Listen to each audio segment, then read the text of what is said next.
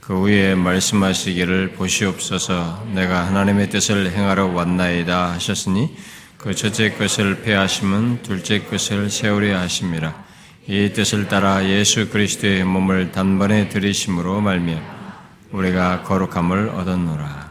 아멘.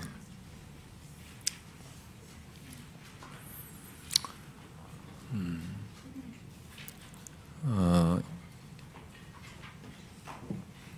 이 시간은 어, 우리가 떡과 잔을 받음으로써 어, 세상 죄를 지시고 십자가에 달려 죽으시고 부활하신 어, 예수 그리스도 바로 우리의 죄를 해결하신 예수 그리스도를 기억하는 은혜 시간입니다. 우리 교회 성도들은 이 시간에 다 이미 예고되어서 알고 준비하여서 참여했을 것이고 혹시라도 어, 그걸 또 모르고 어, 마음의 준비도 없이 참여하는 사람이 있는지는 모르겠습니다. 어, 혹시 외부 교인들 중에는 여러분들이 지금까지 교회 다니면서 성찬을 어떻게 참여했는지 몰라도 준비된 상태에서 이 시간에 참여하셔야 합니다. 제가 여러분들의 세례 여부나 신앙 여부의 진정성도 모르고 있기 때문에 우리가 여러분들 앞에 떡과 잔을 돌릴 수는 있겠으나 여러분들이 살펴서 받으셔야 됩니다. 아, 사실 엄격하게 말하면 우리가 확인되지 않은 사람은 이 시간에 성찬과 떡과 잔을 우리가 주지 않아야 하는 것이 원칙입니다.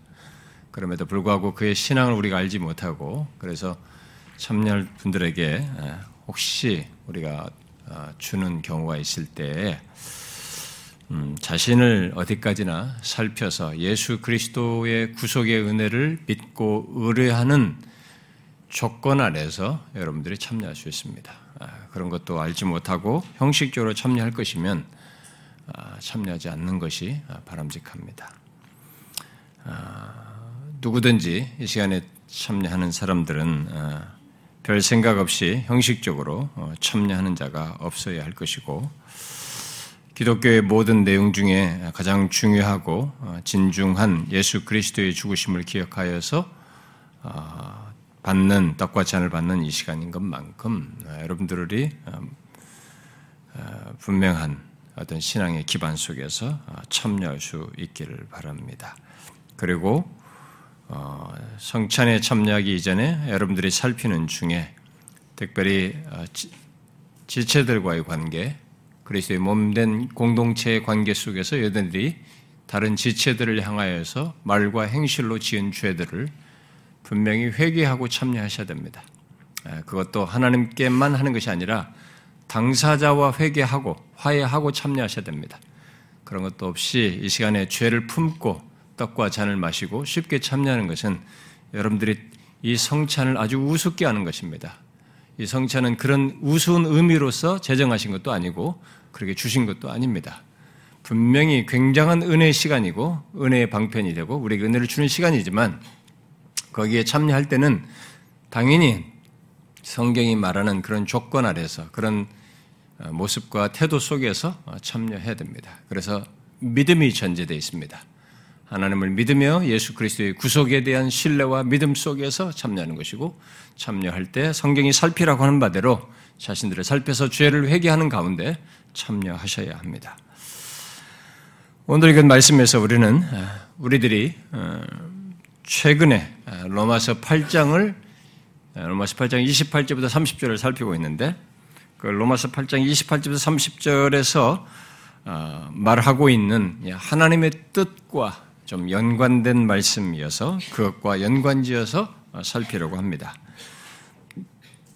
이 내용은 어, 최근에 우리가 로마서 이 8장에 하나님의 뜻을 말하면서 하나님의 뜻대로 부르심을 받은 자라고 하면서 하나님의 뜻을 말하면서 언급했던 것과 연결되는 또 다른 측면의 내용입니다.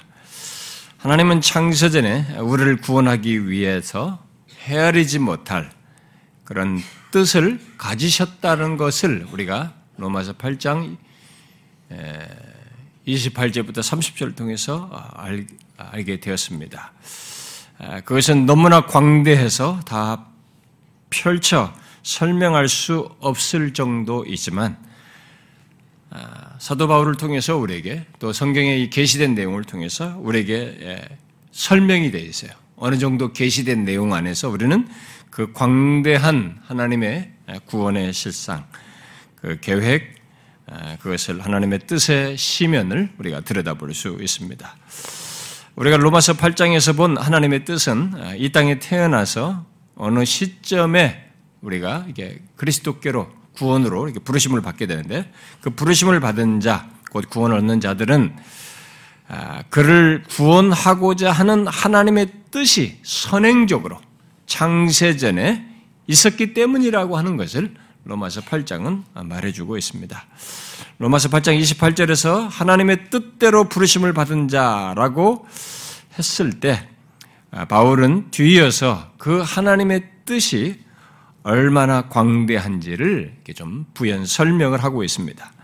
그 하나님의 뜻은 창세전에 미리 아신 것, 그 창세전에 하나님께서 미리 사랑하신 것에서부터 나타나서 미리 정하신 것, 곧 아들의 형상을 본받고 궁극적으로 그를 믿는 형제들 중에 맏아들 되게 하시는 것까지 있게 되는 그 일을 미리 정하셨다라고 했습니다. 그게 하나님의 뜻 안에 있는 것이었어요. 그것을 하나님은 미리 사랑하시는 자들이 구원받아서 궁극적으로 그리스도처럼 영어롭게 되어 최종적으로 구원받은 모든 형제들이 완전한 대상들이 다 온전한 상태에 있게 되어서 이 땅에 오셔서 사시고 죽고 부활하여 높이 오신 주님을 향하여 모두가 기꺼이 우리들을 향해서 형제라 부르시기를 부끄러워하지 아니하시고 맏아들 되신 그 주 예수 그리스도의 탁월하심을 높이며 영광을 돌리는 그런 일이 있을 것을 말한 것이다라고 했어요. 아, 우리를 구원하는 하나님의 뜻 속에는 그런 궁극적인 내용이 포함되어 있습니다.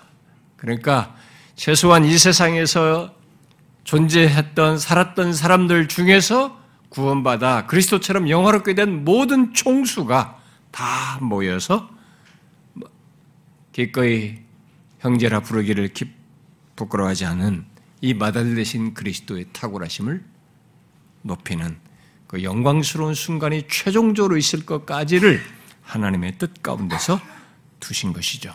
상상할 수 없는 하나님의 뜻, 계시를 우리에게 말해 준 것입니다. 그 안에 그 대상들이 어느 시점에서 부르심 받고 의롭담을 받고 영화롭게 되는 것들이 다 포함되어 있는 것이죠. 그렇게 로마서 8장의 이 모든 내용들은 하나님의 뜻을 우리의 구원과 관련해서 설명을 하고 있는 것입니다. 그러나 오늘 본문은 그 얘기를 그런 하나님의 광대한 뜻을 다른 측면에서 얘기해 주고 있습니다. 지금까지 로마서 8장에는 우리의 구원과 관련해서 우리의 구원의 초점을 맞추고 그 광대한 하나님의 뜻을 설명을 했어요. 그러나 오늘 본문은 하나님의 뜻을 따라 이 땅에 오신 그리고 모든 것을 행하시고 십자가로 나아가신 그 하나님의 뜻을 이루시는 예수 그리스도와 관련해서 이 하나님의 뜻을 얘기하고 있습니다. 굉장히 또 다른 측면에서 하나님의 뜻의 광대한 것을 너무 놀라운 것을 우리가 보게 되는 것이죠.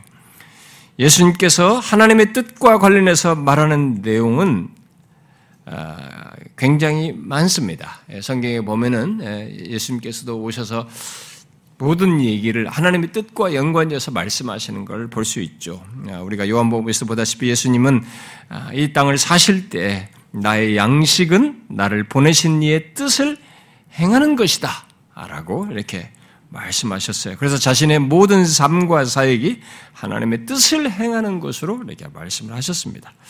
그런데 여기 히브리서 10장은 예수 그리스도께서 하나님의 뜻을 행하러 오셔서 행하신 그 하나님의 뜻이 이제 어떤 것인지를 또 부가적으로 더 다른 내용을 어, 말해주고 있습니다. 뭘 말하고 있습니까?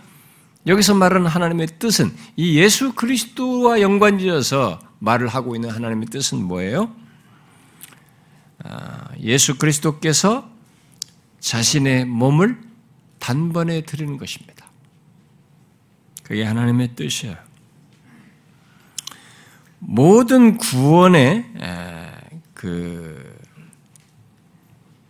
이, 이제 구약에서부터 어, 이 모든 이 얘기를 하게 될 때, 아, 구약의 율법을 따라서 보면은, 어, 하나님께서 이 예수 그리스도를 통해서 이루시고자 하는 이 뜻을 이루기 위해서 이미 구약에서부터 선행적인 그것의 모형을 계시하셨어요.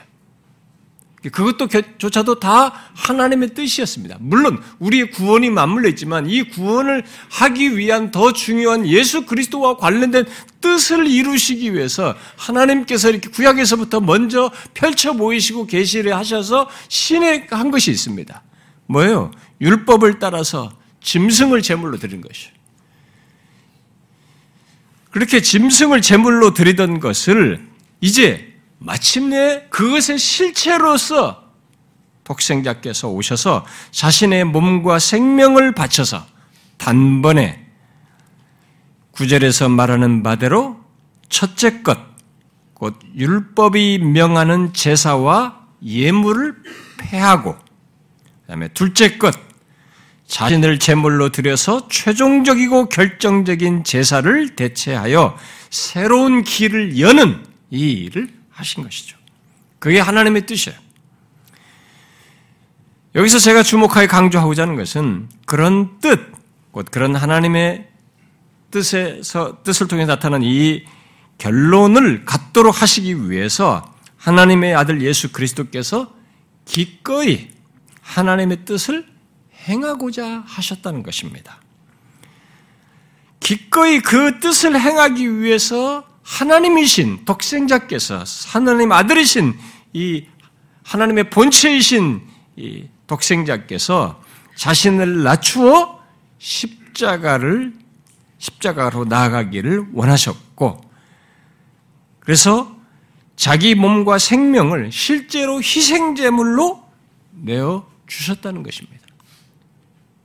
이 하나님의 뜻을 이렇게 독생자께서 이루신 거죠. 이 하나님의 뜻을 기꺼이 행하고자 하셨습니다. 여러분들은 이 내용을 우리에게서 많이 들어서 지식으로 알고 있지만 제가 항상 얘기하듯이 빌립보서 2장을 통해서 얘기하듯이 이것의 실체는 너무 이해하기 어렵습니다. 하나님의 뜻을 그런 하나님의 뜻을 기꺼이 행하려 오시는 모든 것을 행하시는 이분의 이런 모든 배경과 기꺼움의 그리고 실천의 내용은 너무 막대한 내용을 담고 있는 것입니다. 로마서 8장은 우리 입장에서 하나님의 뜻이 무엇이고 어떻게 드러나는지를 말했 죠. 창세절에 미리 사랑하시고 미리 정하시고 부르시고 의롭다 하시고 영화롭게 하셔서 아들의 형상을 본받는 것으로 말을 했어요. 그러나 우리들이 우리를 향한 그런 놀라운 하나님의 뜻을 생각할 때에 병행적으로 생각해야 할 또 다른 하나님의 뜻의 다른 측면이 바로 여기서 말하는 내용이에요. 계속 우리가 질문하고 생각해야 할 또 다른 내용인 것입니다. 그것은 죄 있는 내가 어떻게 그렇게 될 수 있을까? 내가 죄 있는 내가 어떻게 하나님의 뜻을 이루는 가운데서 의롭담을 얻고 영화롭게 될 수 있는가? 이것이 성취되기 위해서 하나님의 뜻을 이루는 독생자의 다른 내용이 있는 것이에요. 음. 하나님은 그 문제를 해결하기 위해서 영원전부터 독생자를 예수 그리스도를 통해서 해결할 것을 뜻하신 것입니다. 우리를 그렇게 구원하기 위해서 아들의 형상을 본받고 영화롭게 하고 이 모든 이런 영광스러운 구원의 결론이 있도록 하기 위해서 독생자 예수 그리스도를 통한 우리의 죄 해결을 뜻하신 것이죠. 결국 하나님의 아들 예수 그리스도께서 영원 전부터 우리를 위해 자신을 희생제물로 내어주시는 일, 곧 십자가에 달려 죽으심으로 그 죄를 해결하시는 일을 준비하셨어요. 영원전에 준비하신 것입니다. 이해하십니까? 이해가 되십니까? 결국 이 비밀스럽고 놀라운 또 다른 측면에서 하나님의 뜻이 우리를 아, 놀라게 하는데 사실 우리는 이쪽 측면보다는 나를 중심으로 해서 나에게 와닿고 내가 혜택받는 수준에서 하나님의 뜻에 대한 어떤 이해나 거기에 대한 반응을 갖는 경향이 강하기 때문에 로마서 8장 28절 30절 여기서 더 감동을 주로 받아요. 그러나 사실은 우리가 빌립보서 2장 6절부터 8절에서 자신을 비워서 하나님과 동등한 본체이시지만 이렇게 낮춰서 죽기까지 복종하신 하나님의 뜻을 이렇게 행하시는 이 마쿠의 내용에 사실 우리가 더 놀라야 됩니다.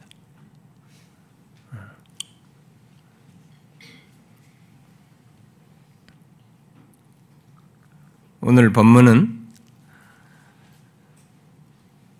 이 로마서 8장에 있는 일이 죄 있는 우리에게 현실이 되려면 반드시 예, 죄를 해결하도록 하고자 했던 하나님의 뜻을 독생자를 통해서 죄를 해결하자고는 그 뜻이 있어야만 했는데 오늘 본문은 그것을 그대로 설명하는 겁니다. 보시옵소서 내가 하나님의 뜻을 행하러 왔나이다. 라고 함으로써 기꺼이 하나님의 아들 예수 그리스도께서 자신을 내어주는 일을 행하고자 하셨어요. 그리고 실제로 행하신 것입니다.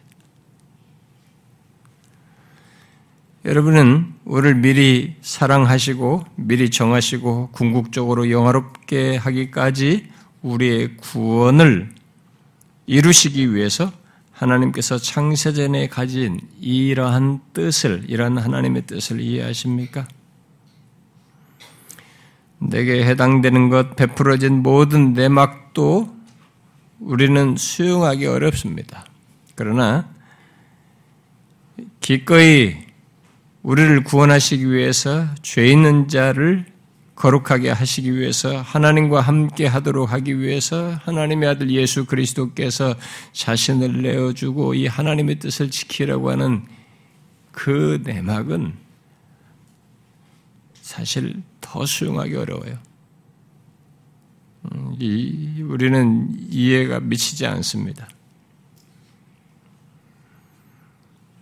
죄가 없으신 분이잖아요.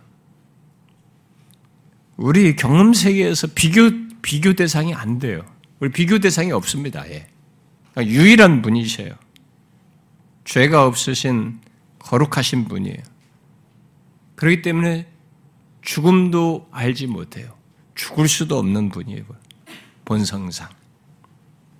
그런데 그분이 우리의 죄를 해결하기 위해서 죄를 자기가 전가받아서 받는 거예요. 짊어지는 것이죠. 그리고 자기 몸과 생명을 기꺼이 내어줌으로써 하나님의 뜻을 실행하는 것입니다. 뜻을 행하러 왔나이다. 뜻을 행하는 거죠. 이러한 하나님의 뜻을 행하는 독생자의 이런 모든 내막을 여러분 생각해 보셨어요? 그리고 그것을 함께 뜻하신 하나님 아버지 우리가 이것을 다 헤아릴 수 있어요? 우리의 이해와 정서가 수용할 능력이 없는 내용이에요. 그러나 우리가 결과를 가지고 하나를 알죠.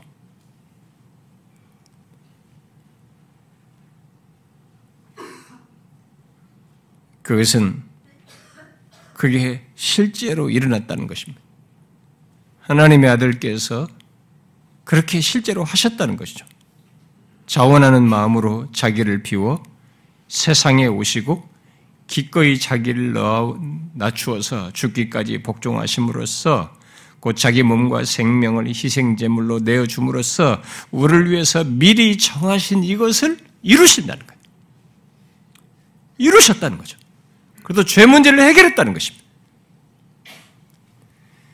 그래서 우리는 결과를 가지고 그 이해할 수 없는 내막이고 그렇게 하기 위해서 하나님이 어떻게 자기를 그렇게 낮춰서 인간의 몸을 시공간에 매이며 고난을 받으시고 거기에 죄라는 것을 알지 못한데 죄를 지고 죽음이라는 걸 알지 못해 죽음을 맛보았을까라는 이 문제가 이해되지 못하는 영역이 있는데 실제로 그렇게 하셨어요.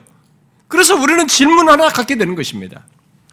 그러면 이렇게 하게 하시 이렇게 하게 된 하나님의 동기가 뭐냐예요. 이렇게 우리를 구원하기 위해서 독생자와 관계 속에 뜻을 품으시고 뜻을 가지신 하나님의 뜻도 뜻의 동기도 그렇고 여기에 기꺼이 자기가 하나님으로서 이런 일을 하시어서 기꺼이 우리를 구원하겠다고 하는 이 독생자의 뜻에 또 그 뜻을 행하고자 하는 그분의 동기가 뭐냐, 중심이. 우리는 이 질문을 하게 됩니다. 이게 뭡니까, 여러분? 무엇으로 설명할 수 있습니까? 우리가 이미 로마서 8장을 설명하면서 얘기했습니다만은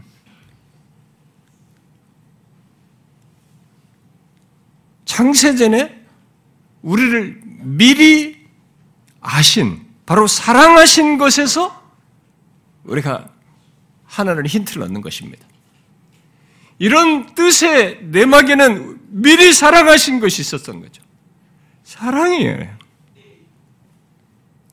우리를 구원하고자 하는 그 동기에는 하나님의 사랑이 있었습니다. 그러니까 결과적으로 있었던 것에서 가지고도 이 얘기를 하는데 이 내막이 뭐냐라고 했을 때 왜 이렇게 했어? 뭐 어떻게 이게 한 동기가 뭐야라고 물었을 때 하나님의 사랑이었어요. 그럼 우리가 또 질문입니다. 그 하나님의 사랑의 표현의 독생자께서 그 뜻을 행하러 왔고 그렇게 죽기까지 복종하시고 실제로 죽음을 맛보시고 죽으셨어요. 우리를 구원하기 위한 죄를 해결하는 일을 하셨어요. 그럼 이분의 뜻은 뭡니까? 이렇게 뜻을 행하는 동기가 뭐예요?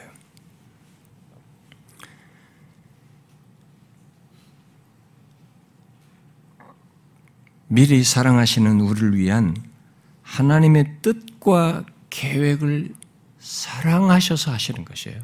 독생자께서. 바로 그 속에 포함된 우리의 영혼을 동일하게 사랑하셔서 하는 것입니다. 그러니까 똑같은 거예요. 하나님 아버지의 뜻과 그 뜻을 시행하는 독생자에게서도 그 동기는 똑같은 것이었습니다. 사랑이었어요.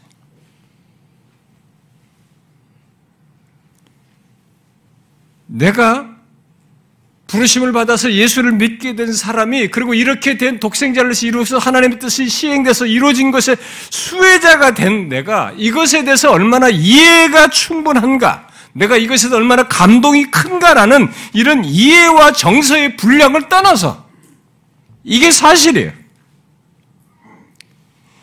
이것이 영원부터 있었다고요. 영원한 사랑이고 그 영원한 사랑을 드러낸 것이고 아직도 현재 진행형이에요.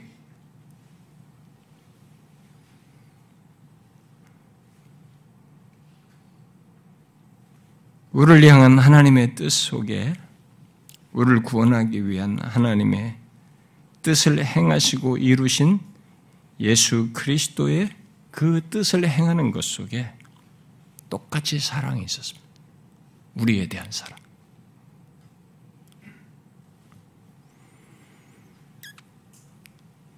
저는 사랑을 말할 때 제일 당혹스럽습니다. 왜냐하면 이런 세계를 알지 못하면서 말해야 하기 때문에. 그리고 우리가 이런 말을 쓸 때는 우리들이 가지고 있는 오염된 개념의 사랑이 있거든요. 너무 주관적이고 개인적이고 이기적이고 자기중심적인 그 사랑 개념이 다 있어서 그걸 넘어서서 이 얘기를 해야 되는데 나부터가 안 되고 여러분도 받아들일 때 다르게 받아들여요. 이 실체에 못 미치는 거예요. 어떻게 영혼부터 시작되어서 그것을 이렇게 동일한 동기를 가지고 하나님 아버지의 뜻하심과 그 뜻을 기꺼이 행하는 그리스도 안에서 드러나고 그것이 성취되고 이루어지고 현재 진행형입니까? 어떻게 이런 일관성이 있으며 우리를 향해서면 나는 그것을 결과적으로만 알게 됐습니다. 우리가 최종적으로 확인하게 됐을 때 우리가 이제 그것의 실체를 보므로써 우리가 영원토록 놀라겠죠. 영원토록 찬양하겠습니다만 분명한 것은 여러분과 제가 이 자리에 예수 믿어서 있게 된 것은 하나님 아버지의 창세전에 뜻하신 것 속에 있는 사랑 때문이고 그 뜻을 그대로 이루시고 기꺼이 이루시고자 하셔서 죽고 자기 생명과 몸을 내어 주신 그 실천 속에 독생자의 사랑이 있어서인 것입니다. 예수 믿는 우리에는 그 대상이에요. 그래서 사도 바울은 로마서 8장의 끝자락에서 이 우주 만물에 우리가 내놓을 수 있는 모든 대상들, 그게 시간 개념이든 공간 개념이든 죽음의 문제든 생명의 문제든 어떤 존재의 문제든 영적인 존재든 탁월한 존재든 모든 존재든 어떤 모든 존재들을 다 망라해도 그런 것들은 우리를 우리 주 그리스도 예수 안에 있는 하나님의 사랑에서 끊을 수 없다. 이 사랑이 그렇게 현재 진행형이에요. 그리고 영원토록 지속될 사랑이라고 하는 것을 말한 것입니다. 바울은 알았을 거래요. 어느 정도를 이 말을 할 때는. 여러분은 그것을 아십니까? 이 사랑을 아십니까? 이 사랑이 있어서 저와 여러분이 여기 있게 된 걸 아십니까? 그것이 나를 지속시켜 준다는 걸 아십니까? 하나님의 아들의 형상을 본받기까지 영화롭게 되기까지 계속 지속된다는 걸 아십니까? 심지어 영원토록 계속될 일입니다. 영원토록 우리가 경험하고 확인하고 누리게 될 교감할 내용이에요. 이게 하나님의 사랑입니다. 이것을 아십니까? 이 시간 떡과 잔을 받을 때는 그것이 드러난 것을 확인하는 것이죠. 이 떡과 잔을 통해서 베풀어진 하나님의 사랑, 현재 진행형의 사랑, 계속될 사랑을 또한 확인하는 것입니다. 믿음으로 받으십시오. 그 사실을 믿음으로 확인하면서 받으시기 바랍니다. 그리고 자신이 예수 믿는 자일 때 그런 대상인 것을 명확히 알고 받으시기 바랍니다. 자, 기도합시다.